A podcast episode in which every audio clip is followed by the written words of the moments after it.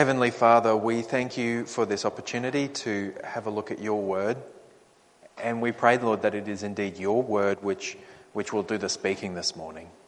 We know that your word is um, living and active, sharper than a two edged sword. And we pray, Lord, that, that through Jesus Christ and the work of your Spirit, you might apply this word to us this morning. We pray, Lord, that uh, this wouldn't just be something that is, you know, a fun fact, something that is, is nice to know, but we pray, Lord, that this would actually, your word would actually impact our lives and help us to live as your church more faithfully.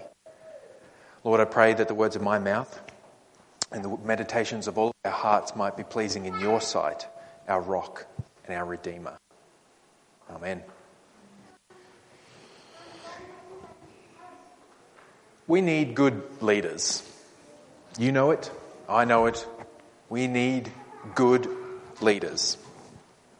We need good leaders, and we need people who lead us. You want your kids' school to have a good principal who will who'll run the place well. You know, you, you want a manager at work who's a, who's a good boss who's going to help you do your job well and lead you and, and the organisation well. We want a good mayor who will lead our city well, a good premier, a good prime minister.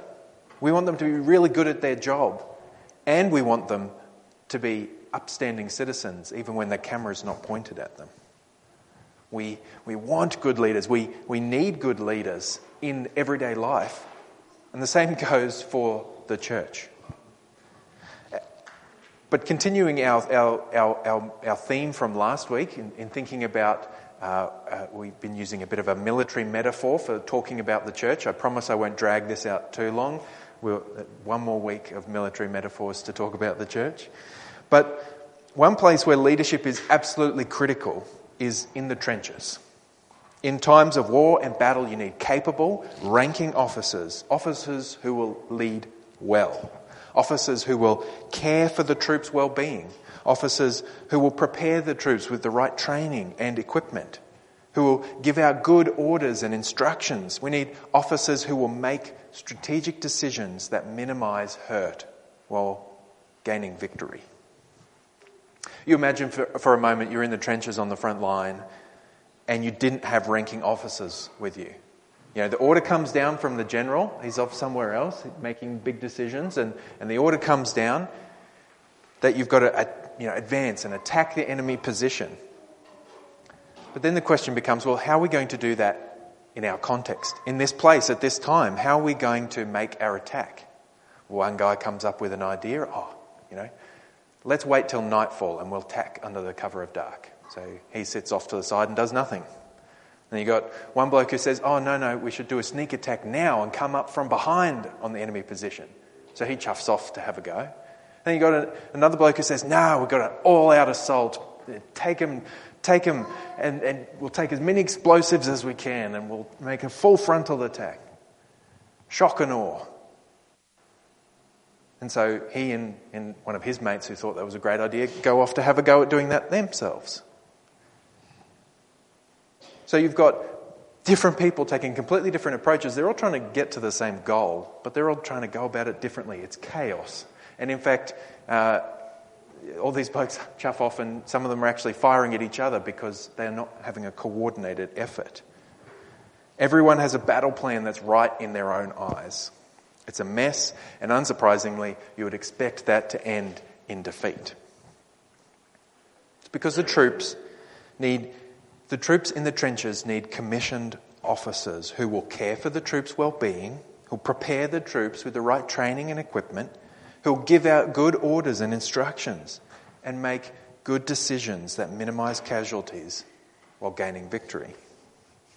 And, and unsurprisingly, we need the same thing in the church. The Christians, the church, you know, those believers who've been, who have been bought by Jesus and who gather together on earth, we're an outpost of heaven on the front lines of God's expanding kingdom. And we need commissioned officers who will care for our well being, who'll prepare us with the right training and equipment, who'll give out good orders and instructions, and who'll make good decisions that minimize hurt while seeking to gain victory. And that's what we think we need, but it's also what Jesus thinks we need because he gave us commissioned officers. Now, if you were in the army or other arms of the defense force, you'll find a whole bunch of different ranks, you know, colonels and brigadiers and lieutenants and so on, and depending on which branch you belong to will depend on what rank structure there is. But this doesn't translate to the church. We're not a militarized organization. We uh, are Jesus' church, and He has given us different offices. You could say they're different ranks, but I'm not going to stretch the example that far. But, but Jesus gave the church formal offices under Himself. Got Jesus as the head, and then He builds His church through His apostles, and then the church is run on the ground through elders and deacons. And so we're going to mainly focus on the elders and deacons today, but I'll quickly go through Jesus as the head and what the apostles' job is in all of this. And, and we're not ranked per se. It's not like um, the higher you get up the ladder, the closer you are to Jesus, or the more Christian you are if you can climb up this ladder. It's not, it's not like that. It's just that these particular offices are, are given um, so that some people have a certain job to do. They're commissioned to do that task. It, it, it's like uh, it, the, the, uh, the, um, what, the Royal Commission into Aged Care. Their job was to investigate the aged care sector. They set that, that's their commission. That was their, that was their job. Their job is not to investigate the banking sector. That was the Royal Commission into banking's job. So the same thing with commissioned officers in the church. They are given a job to do and they have to focus on that area. But they're not, they're not kind of this rank of uh, getting closer to heaven uh, depending on, on what office you're given. And sure, there's, a, there's, a, there's, a, there's an honor, honor to it. You know, Jesus gets all the glory. He's the top dog. But the, the apostles also get a lot of honor. And then um, but they get more honour than, than local elders. So there, there is a sense in which there's greater honour, but these aren't greater. Like, no, they're not. Um, we're all equal in Christ. And it's not as though you or I are less of a Christian because we don't have the job that somebody else has. And, and Paul reminds us in Corinthians, for the body does not consist of one member, but of many. If the foot should say, because I'm not a hand, I do not belong to the body, that would not make it any less part of the body. We all have different giftings and roles to play, and we're going to talk more about that gifting next week. But some will be commissioned to the specific offices of elder and deacon. But in every case of talking about leadership in the church, we need to start at the top with Jesus. Who, he, he is the head, and he sets, tells us how leadership should operate. He, he's, the, he's the head of the church. He's uh, the general, so to speak. He's the guy who calls the shots. He's the guy in ultimate authority over everything. As we're reminded from Ephesians, uh, where, where he put all things under his feet and gave him, the, the him is Jesus, as head over all things to the church, which is his body, the fullness of him who fills all in all. You see, Jesus says jump, and we say, How high? Now, now he isn't some gruff old man uh, worn out by too much war. He is our loving Saviour and captain of our souls. He's a gentle king who loves his people so much that he died for them. But, but even though Jesus comes near to us as our Saviour, lowly and meek, He's also the guy who, who won victory, who, who dealt with sin, who crushed death, who disarmed Satan, and now sits at the Father's right hand in glory. He's the guy who, who's fought next to us in trenches, who walked the walk and talked the talk, but now he's exalted. He reigns. He rules on high while his enemies are being made his footstool. He's head over all things. So, so Jesus is top dog. He's the head of the church. He's the source of its, its life and vitality. But then we get the apostles, Jesus' delegates. He established his church through the guys in this office. The apostles are the guys that God used to found the church. Jesus is the cornerstone, the key foundation, and then the apostles laid the foundations of the church on Christ. They built on him. The apostles were 12 or 13, depending on how you count it, men who were witnesses of Jesus' resurrection. Most of them even saw his life and death before they saw his resurrection. And Jesus sent them out into the world as witnesses who could testify to his resurrection from the dead and how he had brought salvation to humanity. They went and preached the message, then planted churches. By God's providence, they also wrote the New Testament, a collection of letters and stories that provide for us all that we need to know about Jesus and the church that he is building. Now, unlike the other types of commissioned officers, the, the elders and the deacons, there are no more apostles. There's only 12 plus one. Why that many? Well, we can, we can guess. It's not sure, but it's a safe bet that there's one apostle to represent each of the 12 tribes of Israel coming out of exile in Jesus Christ. Paul's the odd one out, but he seems to represent the Gentiles coming in to Christ. But as I said, that's a guess. But Paul notes on his apostleship, he is a witness of Jesus. He says, Am I not an apostle? Have I not seen Jesus our Lord? So none of us have seen the risen Lord Jesus in the flesh, and um, and none of us have been given that special commission. So so none of us should be claiming to be apostles. And you should be very cautious about any person who tries to set themselves up with this, with this title of apostle. So the apostles have done their job, founding the church through the proclamation of the gospel, and they've delivered to us these words in the scriptures. So the apostles, even now, are fulfilling their office and ministering to us through the words that they wrote in the power of the Holy Spirit. So, so we've got Jesus at the top, We've got the, the apostles who are Jesus' delegates who, who founded the church. But who are the leaders in the local platoon? Who are the commissioned officers in the trench with us right now? Well, we have elders who are Jesus' overseers and shepherds. In the New Testament church, when you read through Acts, you find a few times that it mentions that Paul will go around and appoint elders in the churches that he planted. He, he set them up to take care of the running and the oversight of the church. And Paul had a habit of doing it as he went around. And we've got a, an example of that in, in, in Acts. But he, we also have an example of how Paul told, specifically mentions to Timothy and Titus about how one of the jobs he wanted them to do in their ministry was to set up elders. He said to Titus, This is why I left you in Crete, so that you might put what remained into order and appoint elders in every town as I directed you. So, everywhere the church was, they needed elders. So, we've got these elders, we've got a, we know there's a need, but what do they do? Well, we get a start, for starters, we get a hint in Acts chapter 20 where Paul, he has a little uh, uh, pastor's conference. He's heading back to Jerusalem and uh, he's passing by Ephesus and he gets the elders from Ephesus to come out and meet him at the port.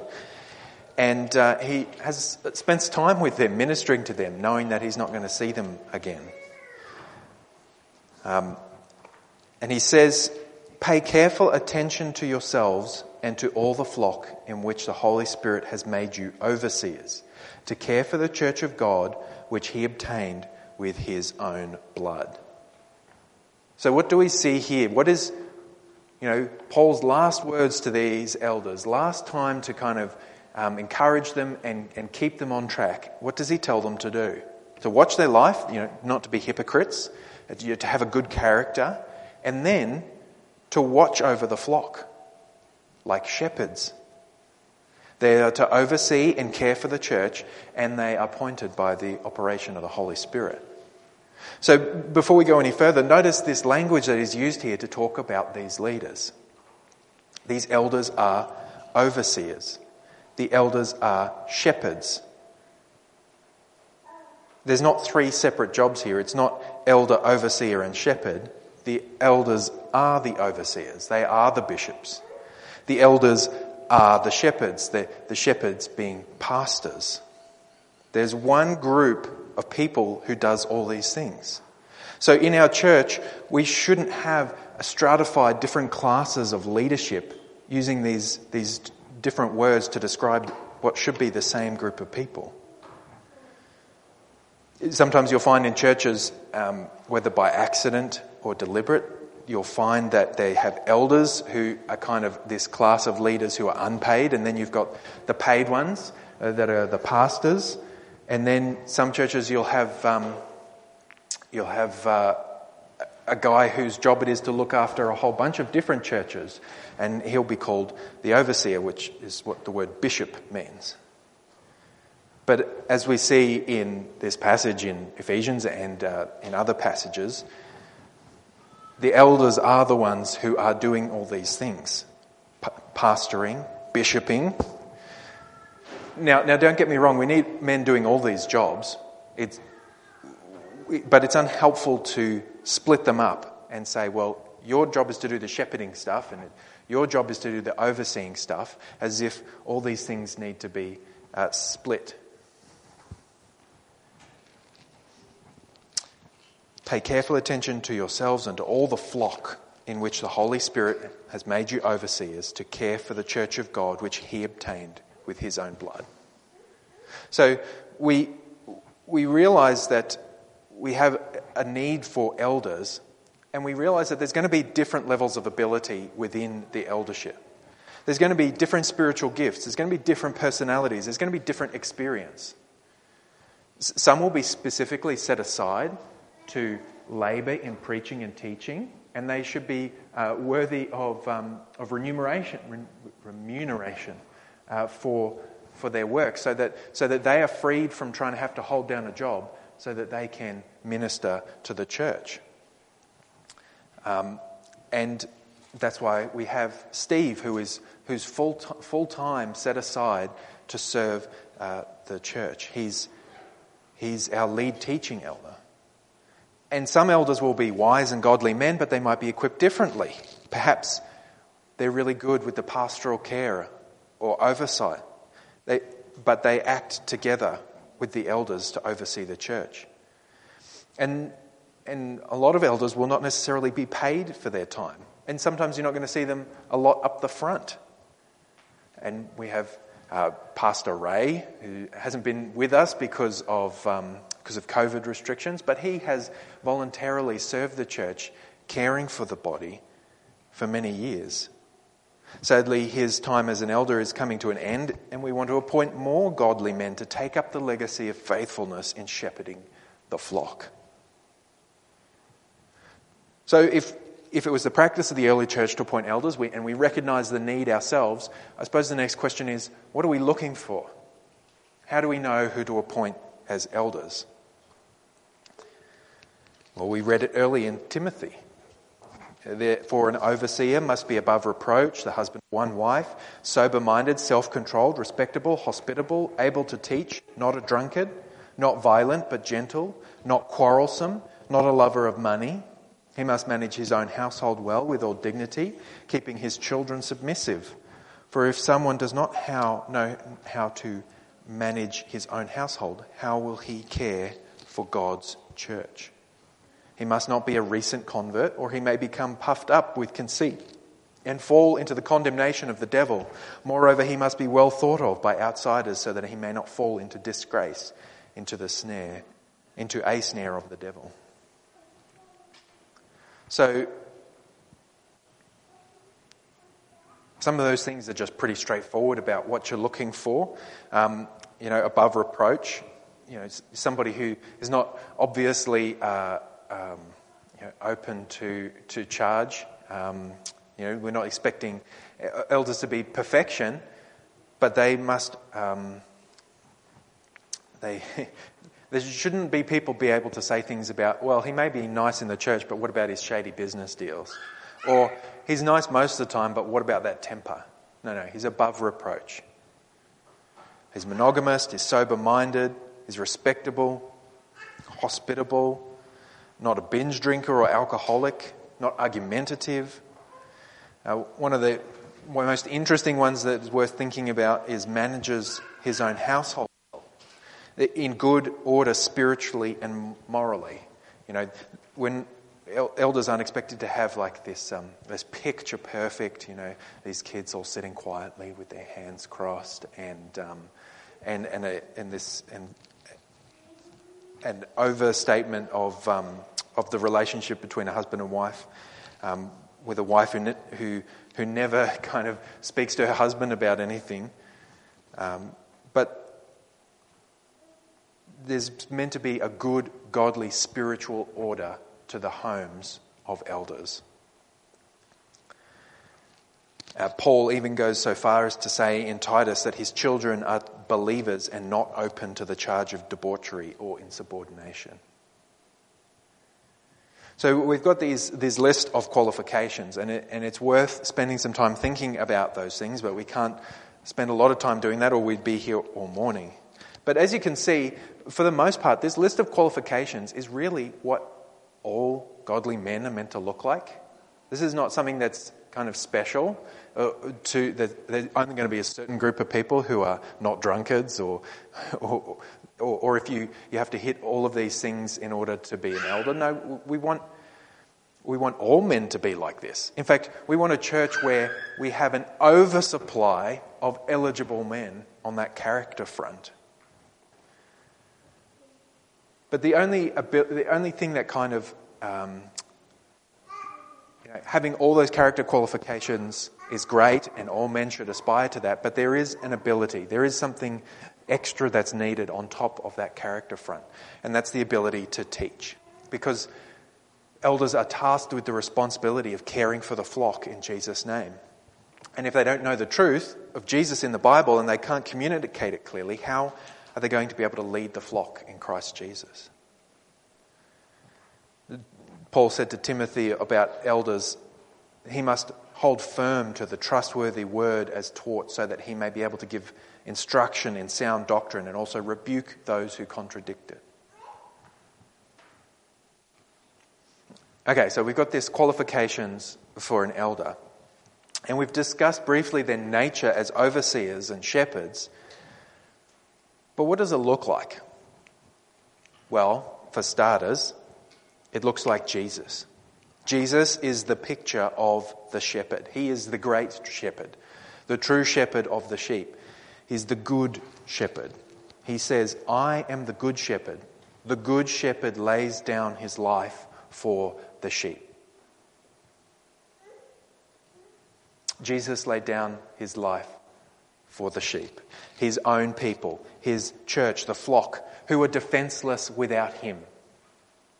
They were used and abused. In the Old Testament, as, uh, in particular, you can see how the leaders of God's people would use and abuse the people. They wouldn't care for them. And, and so God, in love, becomes the shepherd. We were these sheep that needed to be saved by this shepherd. We, we are sheep who, left our own devices, will wander off and, and try and do things our own way, thinking that we know better. We, we rebel against God. But when we wander off, we actually find out that we are defenseless. We were outside the protection of, of Jesus, like sheep wandering in the scrub while wild dogs prowl in the night for a feed. We need the good shepherd. And so Jesus be- came into the world, laid down his life for us. He fought to protect his sheep. He laid down his life as a sacrifice for the sheep. And although the sheep deserved to be lost to the consequences of their wandering, Jesus paid for us with his own life. He laid down his life in place of the sheep he paid for our sin and our rebellion against God with his own life. But then, having laid down his life, he took it back up again and he rose from the dead in victory. And now he calls all sheep to himself. He calls them to hear his voice, to come to his flock, and to receive protection and the care of the loving shepherd. So, friends, if, if you are a sheep that's wandering this morning, if you can see that you have been wandering away from the flock of God, away from Jesus, then I invite you to, to hear his voice and to come into his flock. He is a gentle Savior who will care for you, who will lead you to green pastures and living water. Put your faith and trust in Jesus and come in to the church. Jesus says, I am the good shepherd. I know my own, and my own know me. Just as the Father knows me, and I know the Father, and I lay down my life for the sheep. And I have other sheep which are not of this fold. In this case, he's talking about um, bringing in the Gentiles. I must bring them in also, and they will listen to my voice. So there will be one flock, one shepherd. So Jesus knows his sheep. So come to his loving embrace. He knows his people, and he reaches out to care for them and to save them. So, coming back around then to if Jesus is the ultimate example of what a shepherd looks like, the good shepherd, now we as elders, under shepherds, pastors who are under shepherds continue in Jesus' footsteps. He's, he's won the sheep, he's purchased the flock with his own blood, but he commissions officers whose job it is to care for the local flock. Elders are, are caring for Jesus' flock, not their own. You know, like when you borrow a friend's car and you're like extra careful about pulling up to the curb so that you don't, you don't uh, scuff their wheels. So we as elders are supposed to be extra careful about the fact that we are looking after Jesus' church, not our own. We will be judged more strictly because of our job.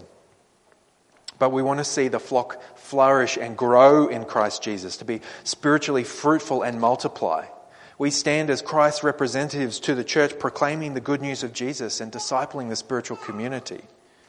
Not as though we're the only ones who do that, but we are the example of what that looks like in theory. We, we as elders, are leading, trying to lead the charge of making disciples of all nations, baptizing them in the name of the Father and the Son and the Holy Spirit, teaching them to observe all that Jesus has commanded us. But while we're caring for the flock, we're also defending the flock. A good shepherd cares for the flock while defending the flock. And we do that by the way that we guard sound doctrine so that the sheep aren't led astray. And we also uh, do it through the process of church discipline where we turf wolves out of the church. So, reps of Jesus who cares for us and protects us, the elders are a tool of Jesus to do Jesus' work. And they're not meant to be more spiritual than everybody else. They're regular Christians, but they've been set aside, commissioned to take up this honourable task. And, and Peter talks to the elders in his, in his letter. He says, I exhort the elders among you as a fellow elder and a witness of the sufferings of Christ, as well as a partaker in the glory that is going to be revealed. Shepherd the flock of God that is among you, exercising oversight, not under compulsion, but willingly, as God would have you, not for shameful gain, but eagerly, not domineering over those in your charge, but being examples to the flock. And when the chief shepherd appears, you will receive the unfading crown of glory. So we've got Jesus as the head, he establishes his church through the apostles. The local care and oversight of the church is done through elders. And then we have deacons, Jesus' servants. We'll cover this somewhat more briefly. But we have here the, the servants of Jesus. And just like we did with elders, we look to Jesus to see what is the picture of servanthood. What does servanthood look like? Because the word de- deacon, diakonos in Greek, means servant or, or minister. The deacons are servants of the church. Jesus is our example of servanthood. He said, You know that the rulers of the Gentiles lord it over them, and their great ones exercise authority over them. It shall not be so among you, But whoever would be great among you must be your servant. And whoever would be first among you must be your slave. Even as the Son of Man came not to be served, but to serve, and to give his life as a ransom for many. Here we have Jesus showing us what it looks like to be a servant. God Himself entering into human flesh, putting off glory so that He might die in the place of His people. Being a humble servant, washing feet, doing all that the Father commanded. Even though He could have been in heaven basking in the praises of angels, He was walking the dusty streets of Palestine to save you and me. He was the ultimate servant and he asks his people to give up themselves and to become servants with him, mimicking Christ's character of the self sacrificial servant. And then we see in, in Acts that, that the picture of, the, of deacons coming forward, that those who are set aside to lead in service. They're not given spiritual authority, but they're still commissioned to an office in the church where they lead through servants because the apostles were having trouble with, uh, they were getting caught up with trying to run the practical ministries of the church, trying to feed the widows. And so they set aside uh, some deacons who were able to serve, to, to look after these practical ministries so that the apostles could devote themselves to the teaching of the word and prayer. And if you are familiar with the the passage that we read before with the, the list of qualifications for elders, you'll find that the list of qualifications for deacons is, is very similar. Um, dignified, not double tongued, not addicted to much wine, not greedy for dishonest gain. They must hold the mystery of faith with a clear conscience and let them be tested first and let them serve as deacons if they prove themselves blameless. Uh, but we'll find that the key thing that's missing when you compare the qualifications for deacons and elders is that deacons are not required to teach. They're not required to take up spiritual authority, but they are still leading. They're still leading, but they're leading as servants, practical ministry. They are, they are leading by example. They're showing the world what it looks like to be a servant of Jesus Christ in the way that they after the, the things that they have been asked to do. They absolutely need to be spiritually healthy, leading holy lives, but their spiritual leadership is more a demonstration of what a faithful servant looks like. Now, we're coming to our close here. I'm sorry that I haven't had a chance to talk about the way that gender and, uh, and leadership in the church relates and, and the intricacies of that, but we've, we don't have time for that. But we have spent time looking at the fact that we need good leaders.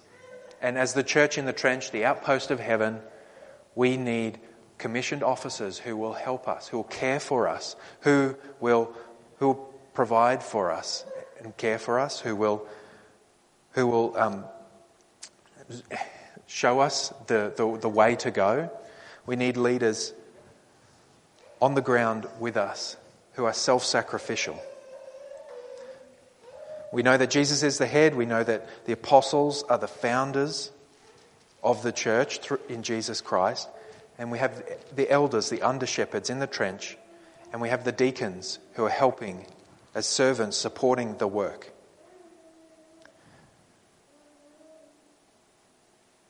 And for us here at Eastgate, this is particularly relevant for us because we are hoping to appoint new leaders in the future. And for those of you who are members with us, you have a, a weighty task involved in um, when we come to appoint those new leaders. The elders are going to come and say, Look, we think these guys are ready for the job. And it will be up to you to confirm or deny what we believe to be true. So I would encourage you to be familiar with what these qualifications are for an elder so that, and, and to be familiar with the men who we may be appointing because you will have to add your amen or your, or your no, we don't think so when the time comes.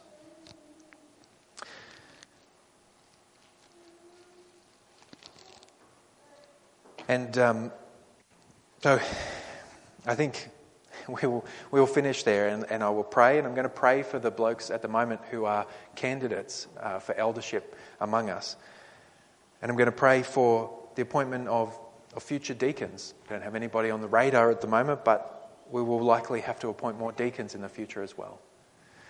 But we need to remember that whether we appoint deacons or, or we appoint elders, these are, these are men from among us who are meant to be exemplifying what Christ has done for us as our great shepherd. Let's pray. Heavenly Father, we thank you that you have established Jesus as the head of the church. We thank you that Jesus is our, is our great shepherd who laid down his life for the sheep. We thank you that Jesus is, the, is, our, is a servant who laid down his life as a ransom for many. We thank you, Lord, that you haven't just abandoned your church, but you have left your church in the care of, of, of, of leaders. And we pray, Lord, that you might raise up godly leaders to, to lead your church well. Lord, we think of those men at the moment who are candidates for, for eldership, and we pray, Lord, that you might be preparing them well, and you might prepare us um, in the way that we watch their life and their doctrine, and be preparing us uh, to, to confirm or deny whether they are eldership material. Lord, we can only go on the outside. We can only um, um, judge them by their fruits, but we pray, Lord, that you would be working in their hearts so that their hearts might be right before you and committed to you and service to you. Lord, we pray specifically for Alon. We pray specifically for Matt and Paul and Sam as they as they go through the training process, as they go through the preparation preparation process. Lord, we also pray uh, for future deacons, those you would be preparing for us to serve the body in a, in a servant leadership capacity.